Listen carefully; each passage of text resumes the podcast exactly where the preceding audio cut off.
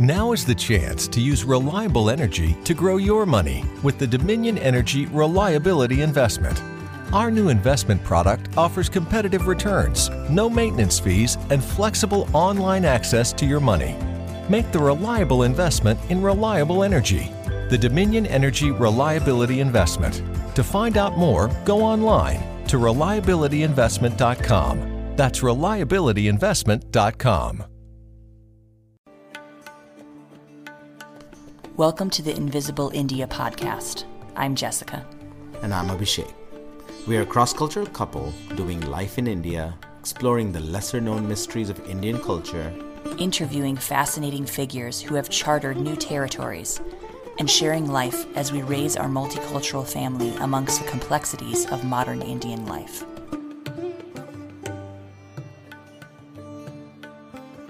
wanted to share a little bit about what it means to me having a white identity living in India or being um, immersed in Indian communities. So, my story goes back till about 2006 when I started to engage with Indian communities. Um, I went in 2006 to work for a small IT company, and this was not in a large city. This was in a smaller city where most of the, the visitors and foreigners there were there for religious tourism. So there weren't a lot of people there with professional identity or people who were really wanting to engage in relationships with local people and friendships and just kind of make their life there. There were a lot of people that wanted to learn and explore. And I think a lot of people did have a respectful learning posture but um, local people didn't really take it that way. And local people generally didn't have a lot of respect for who, they would call just like the hippies or the gande log, you know, like dirty hippie people. Um, that was the perception of most foreigners in India. So, which is sad, not always necessarily true, but it is what it is. From 2006, I've basically found myself interacting with Indian people of many different creeds and social statuses.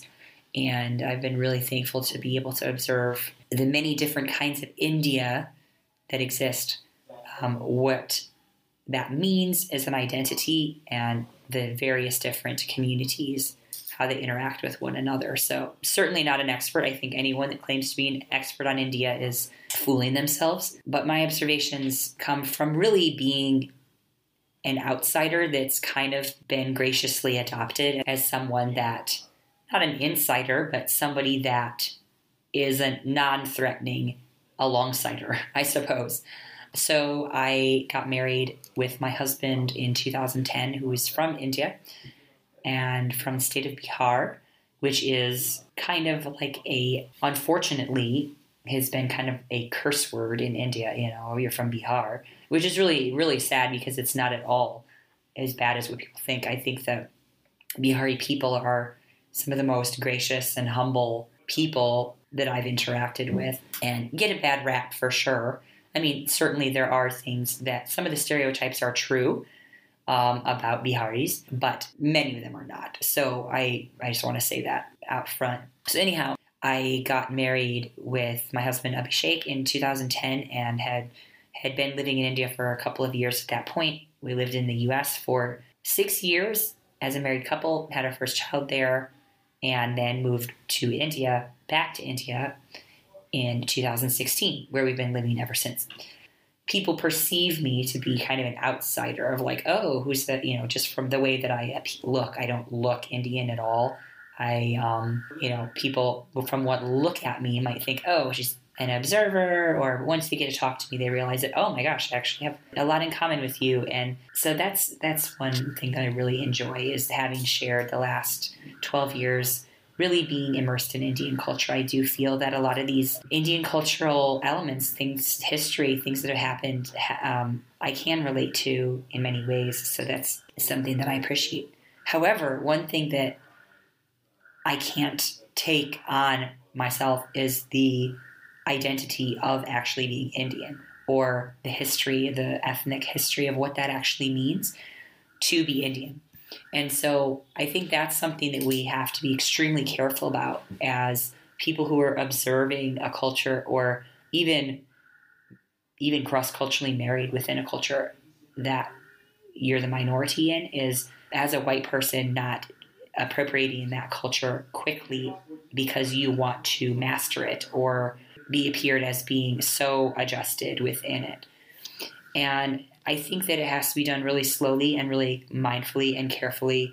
And really, I would say you should be invited into this. And I wouldn't jump into something without being invited into it.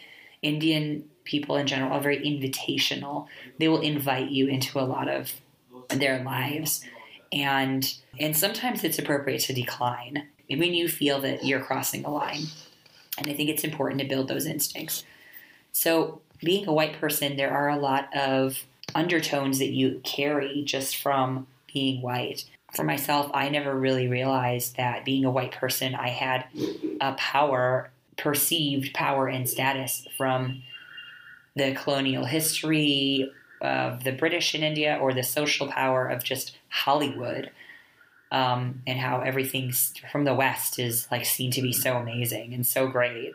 And, and just me being from that culture, people ascribe those values to me of being wealthy or having some kind of status or power, which I might not feel like I have, but I do in, in, in comparison to many of the people here. So realizing that presented me with kind of an internal dilemma of, oh my goodness, I don't want to be this powerful, beautiful, classy person. That's not really me, but that's how people see me. And it's kind of a strange thing to go through. And one of the ways that I've learned to cope with that, I'm in my 30s now. I'll, uh, you know, ask me again in a few years once I'm out of this this uh, life phase, and I'm sure it'll change. But one of the ways to cope with this as a as a as a young mom right now is just learning to defer to other people and learning to ask them questions and learning to not deny the fact that people think that you're beautiful or wealthy or powerful or whatever it may be.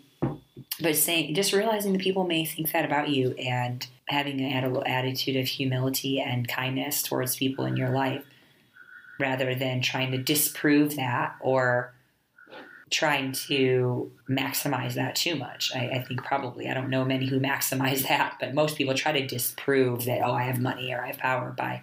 And I think that's why like hippies exist, right? Is that people want, don't want to show they have power or have a high social class or anything of that sort. They just want to be like one with the earth and you know living off of the land. And I appreciate I can appreciate that. I can appreciate that as a reaction, but think we have to acknowledge that that's not a real reality of I think Indian people can see through that. They know that you're trying to escape from something. This isn't really who you are entirely. You're never going to be a poor Indian person just by dressing like one or by eating dal chawal every day. That's not what it's about.